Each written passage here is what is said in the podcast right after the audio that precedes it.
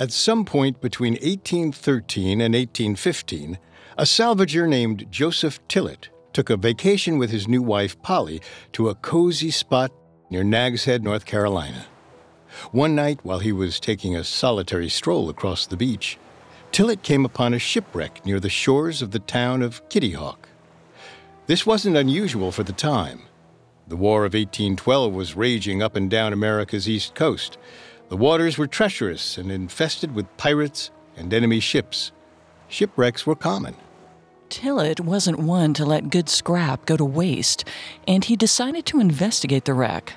He didn't find any bodies or bloodstains that may have indicated the ship was hijacked, but he did find silk dresses and other fineries that could only belong to a wealthy woman.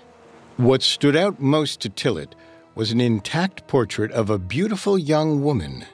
There was no label on the canvas to indicate who the subject was, but Tillett concluded, based on the dresses he found, that the woman in the painting must have owned the items he discovered. She had been a passenger on the ship before she met some mysterious fate. Tillett took the painting and hung it up in his own home. Years after Tillett's death, a doctor and his daughter would come across the portrait in his wife's home after treating her for an unspecified ailment. Over the course of a century, scholars and historians would try to identify the woman in the picture, which came to be known as the Nag's Head portrait. Though the subject's identity has never been confirmed, it has long been suspected that she is Theodosia Burr Alston, the daughter of Vice President Aaron Burr. Theodosia lived a historically significant life due to her infamous father, but she is best known for this. In late 1812, Theodosia boarded a ship bound for New York. She and the rest of the crew were never seen again.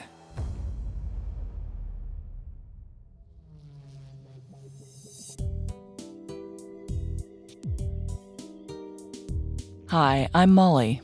And I'm Richard. Welcome to Gone, a Parcast original. Every other Monday, we examine mysterious disappearances and the theories they spawned. From the Amber Room to Michael Rockefeller, Picasso paintings to the Etruscan language, the Roanoke colony to the lost Russian cosmonauts. If it's gone, we're looking for it. At Parcast, we're grateful for you, our listeners. You allow us to do what we love. Let us know how we're doing. Reach out on Facebook and Instagram at Parcast and Twitter at Parcast Network. And if you enjoy today's episode, the best way to help us is to leave a five star review wherever you're listening. It really does help. We also now have merchandise. Head to parcast.com slash merch for more information. You can find all previous episodes of Gone, as well as all of Parcast's other shows, on Spotify and anywhere else you listen to podcasts. Today we'll be looking into Theodosia Burr Alston, a socialite and daughter of Aaron Burr, the third Vice President of the United States. On New Year's Eve, 1812, she boarded the transport ship the Patriot to travel from Charleston, South Carolina, to New York, and was never seen again. When Theodosia Burr first vanished in 1813, her father, Aaron Burr, and the rest of the world generally assumed that, for some reason or another, she must have perished when the ship she was traveling on sank. But in the decades after her disappearance, a number of strange coincidences and mysterious figures would turn up that seemed to indicate there was more to the story. Did Theodosia Burr Alston die when her ship sank due to a raging storm? Or was there a more sinister force at work? Could it even be possible that she survived her fateful journey? In this episode, we'll discuss three theories as to what became of the Patriot and Theodosia. Our first theory is that Theodosia was the female stranger, a mysterious, unidentified woman who died in Virginia under odd circumstances four years after Theodosia disappeared. Our second theory concerns the Nag's Head portrait, which has long been suspected of featuring Theodosia as its subject. The portrait was found on a shipwreck in Nag's Head, North Carolina, and may suggest that the Patriot was overtaken by a storm. Finally, the third and most popular theory is that the Patriot was captured by pirates. We'll explore numerous conflicting reports from supposed members of pirate crews, and will weigh the likelihood that Theodosia was forced to walk the plank. Theodosia's whole existence was brought about through scandal. When her mother, also named Theodosia, and her father first began their courtship, it caused controversy across both sides of the Revolutionary War. Aaron and the elder Theodosia met and fell in love in the early 1780s. At that time, Theodosia, then known as Theodosia Bartow Prevost, was married to Jacques Marcus Prevost, an officer in the British Army.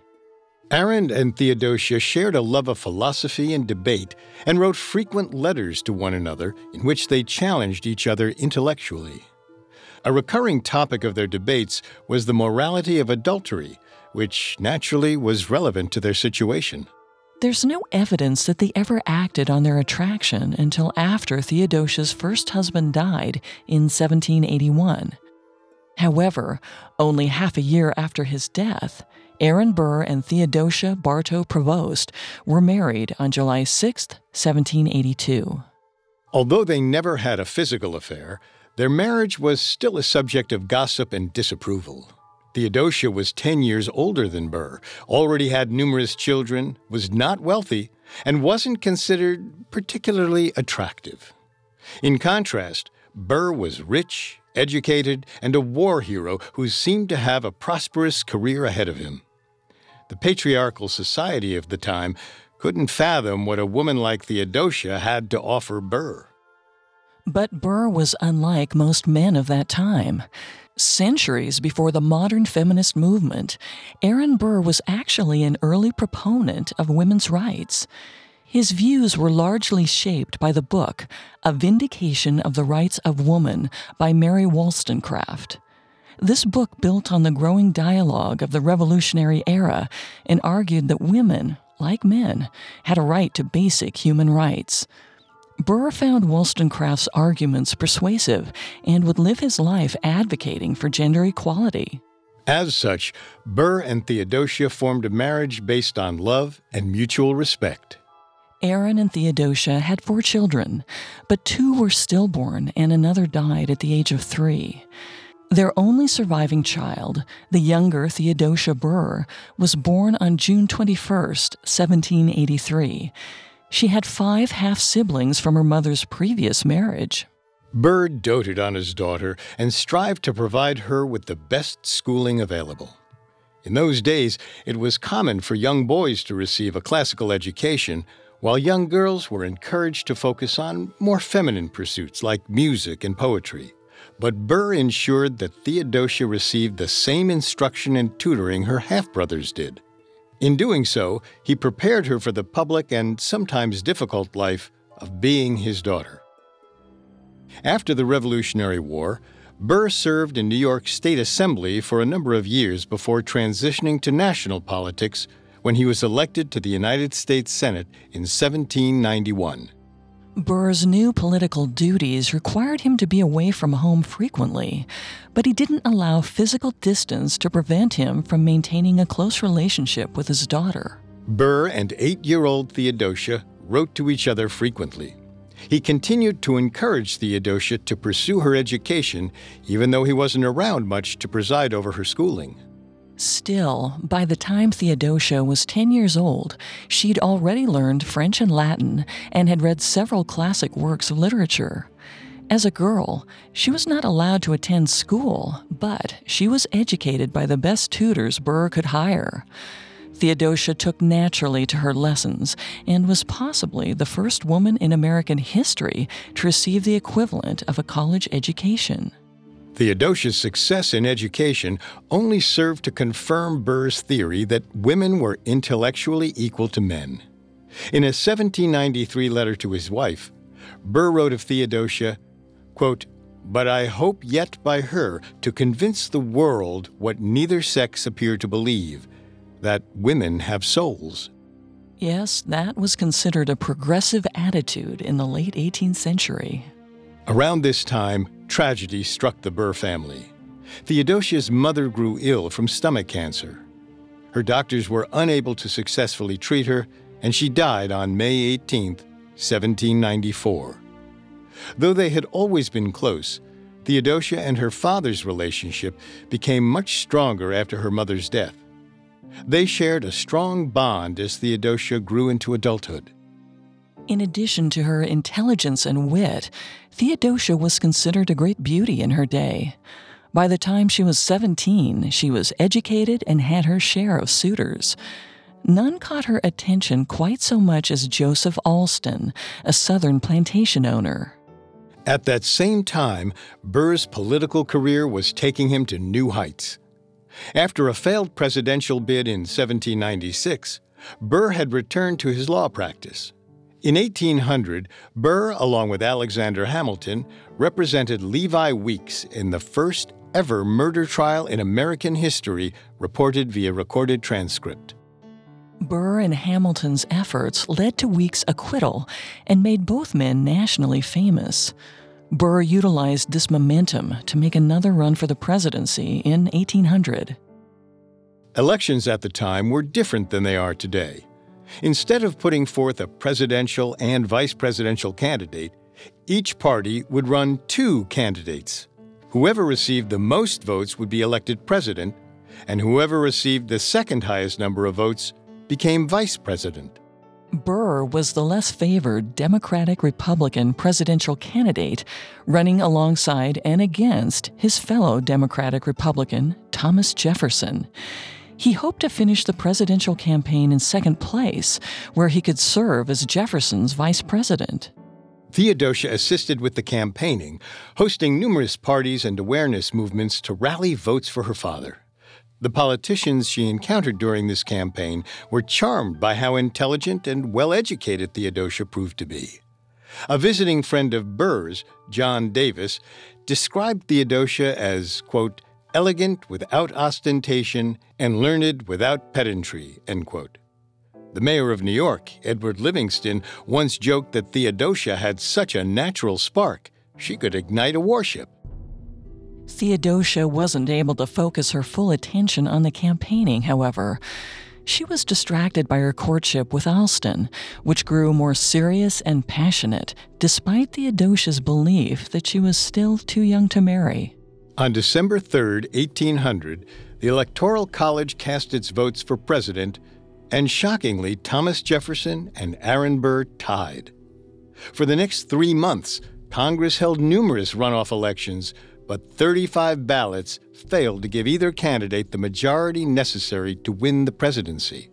Finally, Jefferson was able to strike a deal with one of Burr's supporters, Delaware's Congressman James Bayard. Jefferson convinced Bayard to abstain from voting in exchange for Jefferson adopting policies favorable to Bayard. The ploy worked, and on February 17, 1801, Congress elected Thomas Jefferson as the third president of the United States. Aaron Burr took the vice presidency. That same month, in February 1801, Theodosia and Joseph Alston were married. While Theodosia was eager to begin her new life as a married woman, she also wanted to show her support of her father's political career. The couple cut their honeymoon short, and on March 4, 1801, they traveled to Washington, D.C. to see Aaron Burr take the oath of office for the vice presidency. During the presidential election and the early years of his vice presidency, Aaron Burr continued to clash with Secretary of the Treasury Alexander Hamilton over a number of personal, political, and ideological differences. Their feud deepened throughout Burr's political career. While Burr served as vice president, Theodosia gave birth to her first and only child, Aaron Burr Alston, on May 29, 1802. Theodosia's labor was difficult, and she suffered a prolapsed uterus. She survived, but would spend the rest of her life struggling with repeated bouts of illness and ongoing pain. She was also unable to have another child. Burr continued to split his attention between his political duties and his daughter and new grandson. Meanwhile, his rivalry with Hamilton grew worse by the day. Hamilton and Burr engaged in a series of increasingly combative correspondences, while Hamilton also wrote publicly about his distrust of Burr and his strong belief that Burr was not the kind of man who should be trusted with public office. Worse, Hamilton allegedly went so far as to imply that Burr and Theodosia had some kind of inappropriate relationship. He didn't outright say the word incestuous, but the implication was there. When Burr learned of these salacious comments, he demanded Hamilton apologize. Hamilton refused, and the correspondence between the two men grew increasingly combative. Soon, Burr felt there was only one avenue available to him to preserve his honor and that of his daughter.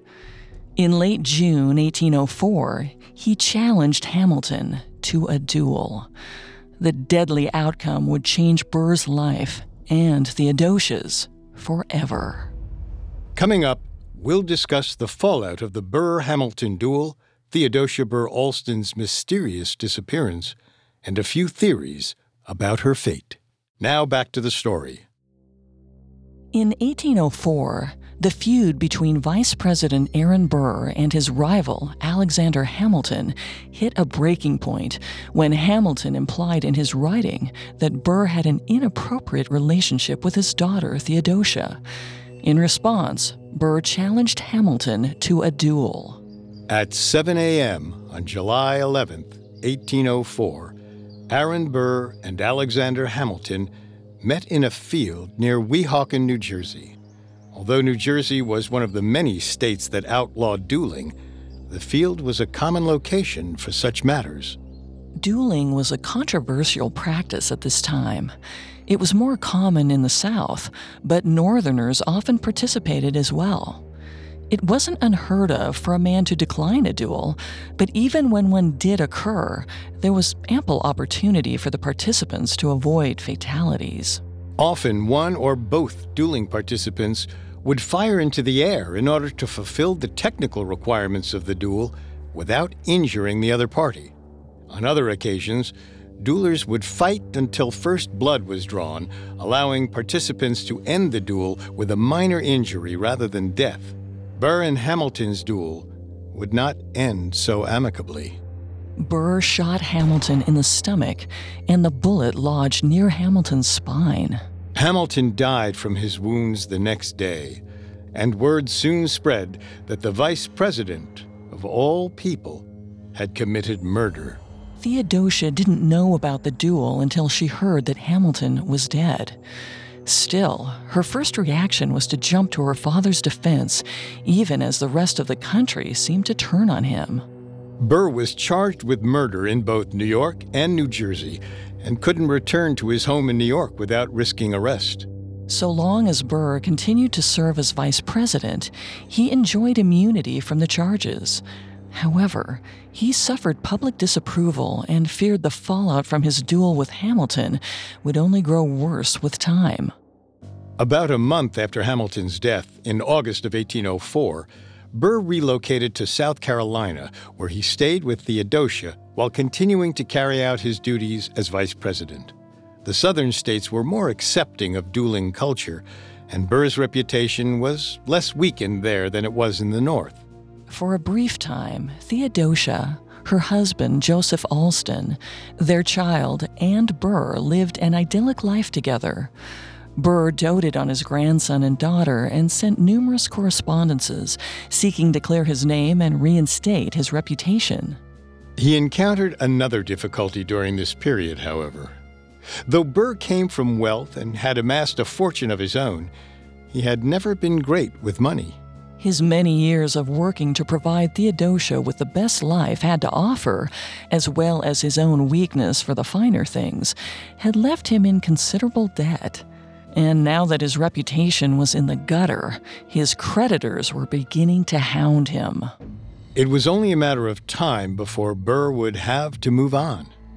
Burr's term as vice president ended in 1805. Naturally, he decided not to run for another public office, as he doubted anyone would vote for him. But he was still ambitious and eager to rebuild his reputation. So that same year, Burr headed west to the unsettled territories. It's unclear if he had a solid plan when he first set out, but Burr soon became embroiled in a plot to steal territory from the United States. Two years prior, in 1803, the American government had purchased a massive piece of land in the Louisiana Purchase. This territory had not yet been broken up into ratified states, but the process was underway by 1805. At that same time, the stirrings of revolution had begun in Mexico. Mexico was still a Spanish colony, but was now demanding liberty in a move that threatened to draw the United States into an international conflict with Spain. It seems that Burr could turn this turmoil to his advantage and lead the Louisiana Territory to secede from America, with himself as its new president. In the fall of 1806, Burr assembled a militia in New Orleans, attempting to either stage a rebellion or march on the Mexican border. He conspired with his friend Governor James Wilkinson, who oversaw a part of the Louisiana Territory. What Burr didn't realize was that Wilkinson was less trustworthy than he seemed.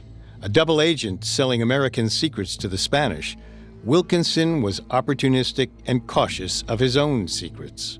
Burr seemed almost delusional during this period. In his letters to Theodosia during the time, Burr spoke of his intention to become an emperor and said that Theodosia would inherit his crown one day and rule as Empress of Louisiana. His plans never came to fruition, in part because Wilkinson betrayed Burr's confidence and reported Burr's plots to the U.S. government.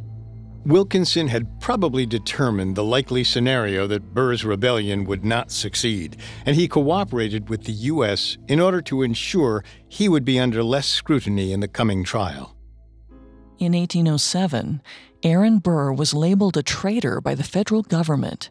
He fled to Spanish Florida, but was arrested en route and formally charged with treason. It's unclear how much Theodosia supported her father's plot or what her thoughts were on her potential future as an empress.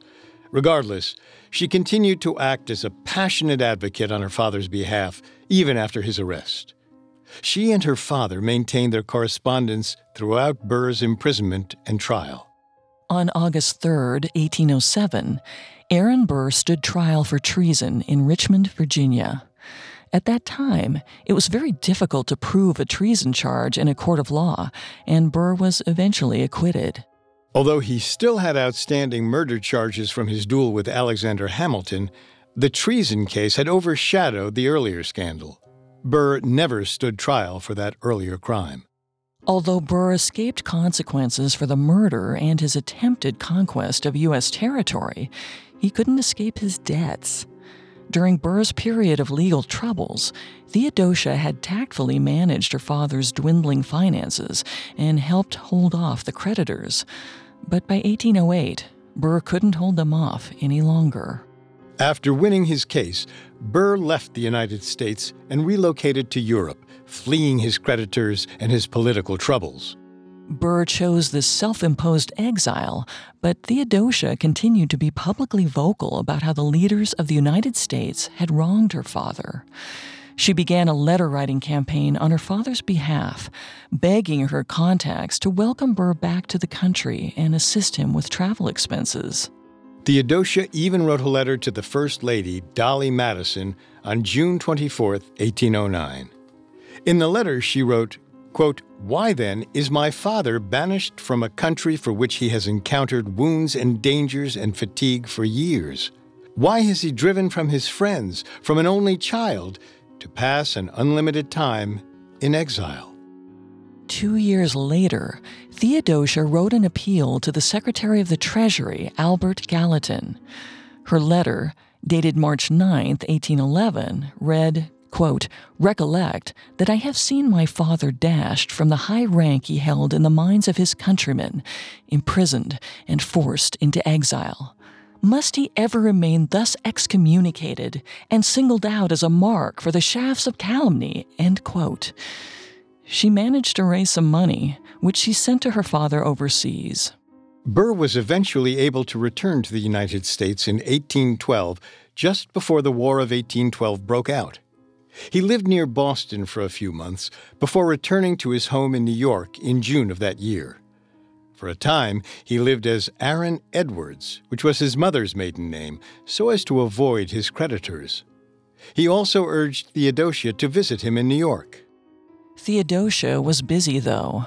That same year, her husband, Joseph, won his election for governor of South Carolina. He moved into the governor's mansion, while Theodosia remained behind to manage the family plantation. Unfortunately, the victory was soon undercut by tragedy. In 1812, Joseph and Theodosia's 10 year old son, Aaron Burr Alston, contracted malaria. Theodosia called for the best medical treatment, but there was nothing to be done. On June 30th, 1812, Aaron Burr Alston died. Theodosia was stricken by grief, and her husband was too caught up in the duties of his governorship to be of much use to her. The shock of the loss gravely impacted Theodosia's health. She yearned to travel to New York to be with her father, but had to wait several months before she was strong enough. Even then, her husband couldn't go with her. It would be bad form for a new governor to leave the state so soon after an election. Although it was rare in those days for women to travel alone, Theodosia once again demonstrated how liberated she was when she decided to go to New York on her own. Travel by sea was dangerous at that time due to the ongoing war. When the conflict initially broke out between the United States and Great Britain in 1812, the U.S. had a small navy with approximately 16 ships. Since the United States didn't have the time or the resources to build a naval fleet, they licensed several privateers to harass British ships. Privateering was legal and sanctioned by the government in 1812. Licensed privateers were legally permitted to seize British ships and keep whatever valuables they found as payment for their services. The goal behind privateering was for private merchants to assist the U.S. war effort by making the waters around the United States unsafe for British ships. As the war went on, conventional transports became rare, and travelers had to turn to privateer ships if they wanted to journey by sea. Theodosia booked passage on the Patriot, which had formerly been a privateer ship. The route from South Carolina to New York typically took five or six days. The passage was risky as the waters were crowded with pirates and warships. In particular, ships often ran aground on the shores near Nag's Head and Kitty Hawk. The water there is shallow and rocky, and captains sometimes crashed there. Pirates were also a risk, as they often took advantage of the poor sailing conditions. They'd attach lanterns to horses and walk up and down the coast at night. When ships saw the light, they'd steer toward it, believing they were following another ship through treacherous waters. Once the ship ran aground, pirates would seize whatever valuables they found on the wreck. There was also the matter of the British blockade, which the Patriot would have to pass through on its route to New York. Though Aaron Burr was now a disgraced former statesman, the British may still have seen Theodosia as a potentially valuable prisoner if they stopped the ship. All in all, this was a very risky time to be traveling by sea. But Theodosia, determined as ever, wanted to see her father and would brave the journey no matter the danger. Her husband did his part to make the journey somewhat safer. Joseph was able to secure a diplomatic letter which would give the Patriots safe passage through the British blockade. Aaron Burr was also concerned about the trip and the toll it might take on Theodosia. He wrote to a friend, Dr. Timothy Green, and asked him to accompany her on the journey. Green and Theodosia boarded the ship on December 31st, 1812. Two days later, on January 2nd, 1813, a British ship stopped the Patriot at their blockade. Once the British read the permission letter and confirmed the identity of those on board the Patriot, they allowed the ship to continue on its way. This was the last reported sighting of the Patriot and its passenger, the Theodosia Burr Alston. The same night, a storm began to rage outside of Kitty Hawk and Nag's Head. The British ships stationed there scattered, driven apart by violent waves. On January 5, 1813, Aaron Burr went to the New York docks to wait for the Patriot to arrive. For the entire day, he waited and waited and waited. He came back the next day and waited some more. The ship did not appear. Soon, Burr was forced to acknowledge the clear truth. The Patriot had been lost at sea, and all on board had died. In the years, decades, and centuries after she went missing, theories would still abound as to what really happened to Theodosia Burr Alston.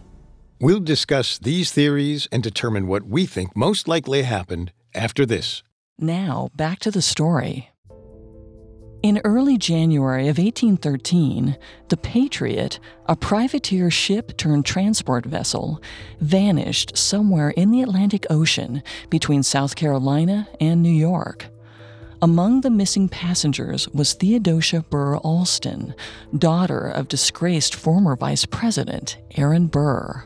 In the months that followed the disappearance, a massive search ensued, but no shred of evidence existed to reveal what had become of the Patriot. Burr continued to return to the docks every day, even as it became increasingly unlikely that the Patriot would appear and deliver Theodosia back to him. To this day, no one can be sure of what became of the Patriot, Theodosia Burr Alston, or the other people on board. Our first theory involves the intriguing events of October 1816, nearly four years after Theodosia disappeared. An unnamed man and woman disembarked from a ship in Alexandria, Virginia, and arranged for a hotel room at the City Hotel. They refused to tell anyone their names, although they did introduce themselves as husband and wife. The woman was gravely ill, and the man called for a doctor. A doctor soon arrived at the hotel to treat the woman. Despite his best efforts, the woman succumbed to her illness on October 14, 1816. She was buried in Alexandria with a gravestone that listed her only as the female stranger. Some have speculated that the female stranger and her male companion were Theodosia Burr Alston and Dr. Green. The female stranger's mysterious illness could have been tied to Theodosia's ongoing health issues that had plagued her ever since her son's birth in 1802. However, this theory doesn't account for the four years that passed between Theodosia's disappearance and the female stranger's arrival in Virginia. Presumably, Dr. Green and Theodosia faked their deaths and were secretly living together as husband and wife until Theodosia's death. There are no good theories as to why they would do such a thing. Additionally, there's no reason why Dr. Green, an experienced doctor, would need to call another doctor to treat an injured or sick Theodosia. If she really were Theodosia Burr Alston, surely Dr. Green could have treated her on his own.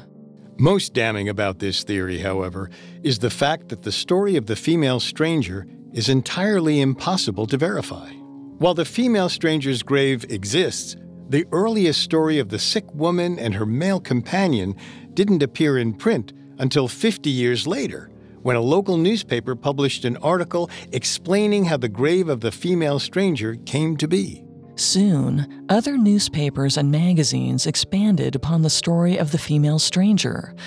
It was around this time that people first began speculating that the female stranger was Theodosia Burr Alston, a theory that remains popular today. There are no hotel records to support the idea that an unnamed man and woman checked into the city hotel or called a doctor on that date. Additionally, the female stranger's grave states that she was 23 years old. But if Theodosia Burr Alston had been alive in October 1816, she would have been 33 years old.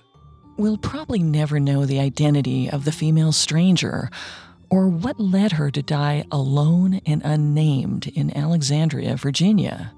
One thing we can say with confidence, however, is that she probably wasn't Theodosia Burr Alston.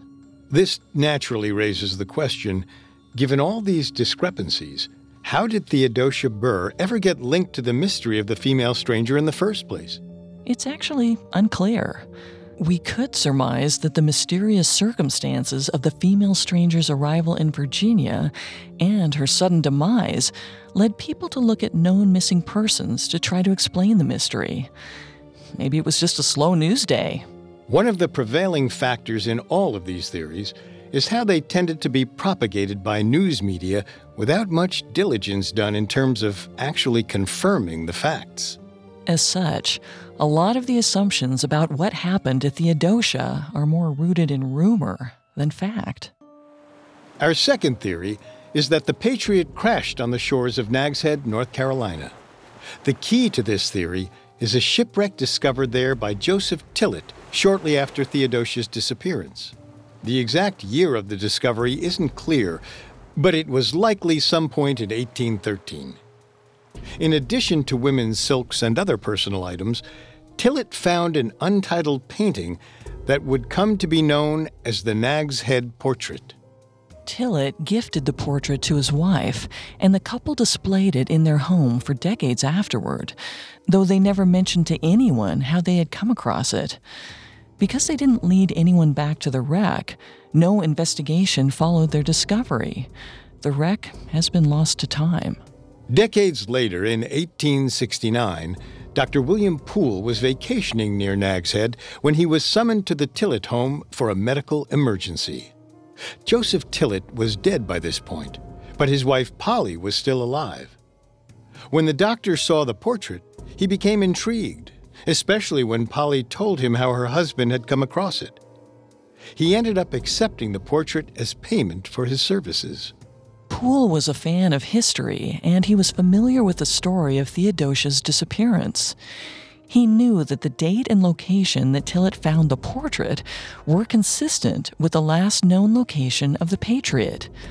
Based on these facts, Poole concluded that the Nag's Head portrait may be a clue regarding Theodosia's fate. In the years following, Dr. Poole contacted any of Theodosia's surviving friends and relatives he could find to determine if any of them thought the woman in the Nag's Head painting might be Theodosia. He received wildly differing answers. Theodosia's husband, Joseph Alston, had already passed away by 1869 but his younger sister said she recognized Theodosia in the portrait's eyes. Others insisted that the painting could not be of Theodosia. Some have speculated that Theodosia might have issued a painting of herself, which she brought on board the Patriot to give as a gift to her father. When the Patriot wrecked, the painting remained behind as the last trace of Theodosia Burr Alston. There is no record that Theodosia actually traveled with the painting, but that hasn't prevented many from speculating that the Nag's Head portrait must have belonged to her. Poole's obsession is the main reason that the Nag's Head portrait is often linked to Theodosia. This would in turn lead to the conclusion that the wreckage the Tillett found was the Patriot. This theory raises several questions, including what caused the ship to wreck and what happened to Theodosia during and after the crash. If the Nag's Head portrait truly is Theodosia Burr Alston, we can conclude that the ship was not sunk in a naval battle at sea, nor did it fall victim to pirates, since the portrait and other valuables were still on board when Tillett found it, and pirates would likely have seized the wealth. Rather, the ship was the victim of the rough storms that were reported on the coast during the period when the Patriot would have been traveling north to New York. Of course, there's always the possibility that whatever misfortune befell the Patriot came from men rather than nature. Our third theory is that the Patriot was attacked by pirates and that Theodosia perished during or shortly after the capture. This theory includes several uncertain details due to the conflicting and contradictory evidence that has come forward regarding pirate attacks against the Patriot. On May 23, 1833, a newspaper story ran in Mobile, Alabama, that covered a man who claimed to be the pirate who forced Theodosia to walk the plank. The doctor who heard this man's confession refused to identify him out of a desire to respect his privacy and that of his surviving family. Without more information about the man who made the confession or the doctor who reported the story to the news, we can't assess how likely it is that this story is true. However, that story's veracity would be called into question in light of later, conflicting confessions that would be reported. December 31st, 1874, 62 years to the day that Theodosia boarded the Patriot, the Galveston Daily News published a story in which a man named Jean Baptiste Calestre claimed that he was a crewman on the pirate ship Vengeance. According to Calestre, the captain of the Vengeance captured the Patriot and took Theodosia prisoner. But she died during their journey to Galveston Bay, Texas. Another contradictory account of Theodosia's death at the hands of pirates was published by a local newspaper in Battle Creek, Michigan on February 14, 1880. This story covered a recent deathbed confession from a man named Benjamin F. Burdick, who claimed he'd murdered Theodosia. According to Burdick, he'd lived as a pirate and his crew had captured the Patriot during its journey. They planned to execute everyone on board, but all of the pirates were reluctant to kill the beautiful, kind Theodosia. Eventually, they cast lots, and Burdick was the unfortunate man tasked with murdering Theodosia Burr Alston. Burdick set up a plank on deck. Theodosia didn't protest her fate, but did ask for time to prepare herself for death. She was permitted to change into a white gown and fetch a Bible from her room. Strong and fearless, she stepped off the plank without a word and sank into the ocean. The story that ran in Battle Creek didn't say whether anyone had attempted to verify the confession. Yet another variation on this story, once more from the Galveston Daily News, published on April 30th, 1886, features a man identifying himself as WJJ. He claimed he'd heard a deathbed confession from a pirate who'd captured the Patriot and witnessed Theodosia's execution by walking the plank. About 20 years later, on August 5, 1902, the Chicago Tribune ran a story similar to the one originally published in the Galveston Daily News.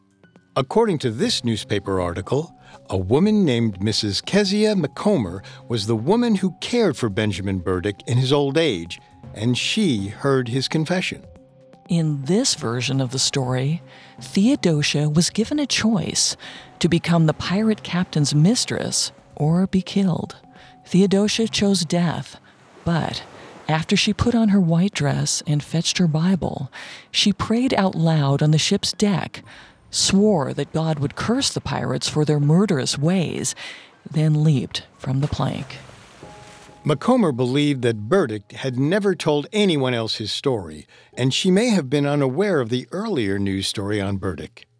After the elderly pirate told his story to Macomber, she kept his secret until she was 83 years old. Then, as she neared the end of her life, she relayed the story to a Michigan notary public named Freeman Atwell. The two Benjamin Burdick stories are incompatible with many of the details we know about Theodosia's life. She was never religious, so her prayers, divine curses, and insistence on dying with a Bible in her hand seem uncharacteristic. Additionally, real pirates rarely forced prisoners to walk the plank. The trope was an invention of the literature of the time and first appeared in the 1724 novel a General History of the Pirates by Daniel Defoe. If Theodosia Burr Alston had been murdered by pirates, she almost certainly would have been killed some other way. Finally, the Burdick Confessions describe the seas as calm, but the route the Patriot followed was hit by a severe storm that raged January 2nd, when the Patriot was last seen, and the next day, January 3rd. Most damning of all, however, is how similar each of these stories are to a novel published by Charles Gayarré in 1872 titled Fernando de Lemos Truth and Fiction. One chapter of this novel told a fictional account of how Theodosia was captured by the famous pirate Captain Dominique You. Much like Burdick's testimony a decade later, The novel describes how, after you captured the Patriot, the crew killed all the men on board. Then you ordered Theodosia to walk the plank, which she did without protest. In the novel, You confesses to his crimes against Theodosia on his deathbed, detailing his life of crime and murder to the doctor who attended him. Given the similarities between these numerous newspaper confessions and the fictional novel, we're skeptical of all these claims. It seems quite likely that the letter from the man who called himself Callistrae was a hoax capitalizing on the attention being paid to Theodosia's disappearance and to pirate abductions at the time. As for Benjamin Burdick's two different confessions, it seems likely that either Burdick, Macomber, or the journalists who reported on the later confessions livened up an ordinary man's death by plagiarizing Gayarré in the press. Clearly, these stories can't all be true. If one or more of these stories were accurate, it would suggest that various members of the same pirate crew all gave nearly identical sounding deathbed confessions. Instead, we believe most of the self proclaimed pirates must have been lying. It's interesting that the mystery and conspiracy of Theodosia's disappearance have persevered as long as it has. In these cases, loved ones close to the missing people usually work to continue the search, spreading awareness and praying that they may one day be reunited. But this was not the case for Aaron Burr. Until his death in 1836, Burr maintained that Theodosia had most certainly died in a shipwreck. He spoke of her disappearance, saying, quote, She is dead. She perished in the miserable little pilot boat in which she left. Were she alive, all the prisons in the world could not keep her from her father. Of all the theories, we have to conclude that Burr's assumption seems the most likely. The Patriot passed through dangerous waters during stormy weather, and an accident in those conditions would have been quite likely. And if, as many believe, the Nag's Head portrait was Theodosia's, it's unlikely that pirates would have left the valuables behind on the wreck. The evidence that the Patriot sunk off of Nag's Head in stormy weather is just too compelling. Given how clear this solution appears, it may seem strange that Theodosia's disappearance is considered so mysterious to this day. But people love stories, and the romanticism of a pirate attack or a fake death are just too irresistible. Given how famous Theodosia was, and how poor fact checking allowed unverified accounts to be repeated in numerous newspapers, the loss of the Patriot has taken on an almost legendary status. After a life in the spotlight marked by scandal, it seems that even in death, Theodosia Burr Alston has been unable to escape rumor, speculation, and the whims of public opinion.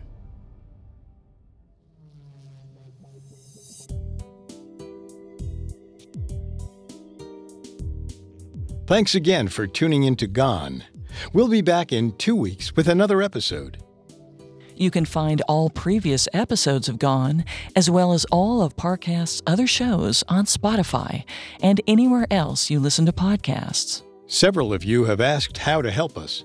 If you enjoy the show, the best way to help is to leave a five star review. And don't forget to follow us on Facebook and Instagram at Parcast and Twitter at Parcast Network. We'll see you next time. Just because it's gone doesn't mean it can't be found. Gone was created by Max Cutler, is a production of Cutler Media, and is part of the Parcast Network. It is produced by Max and Ron Cutler, sound designed by David Turk, with production assistance by Ron Shapiro, Paul Liebeskind, Maggie Admire, and Freddie Beckley. Gone is written by Angela Jorgensen and stars Molly Brandenburg and Richard Rossner.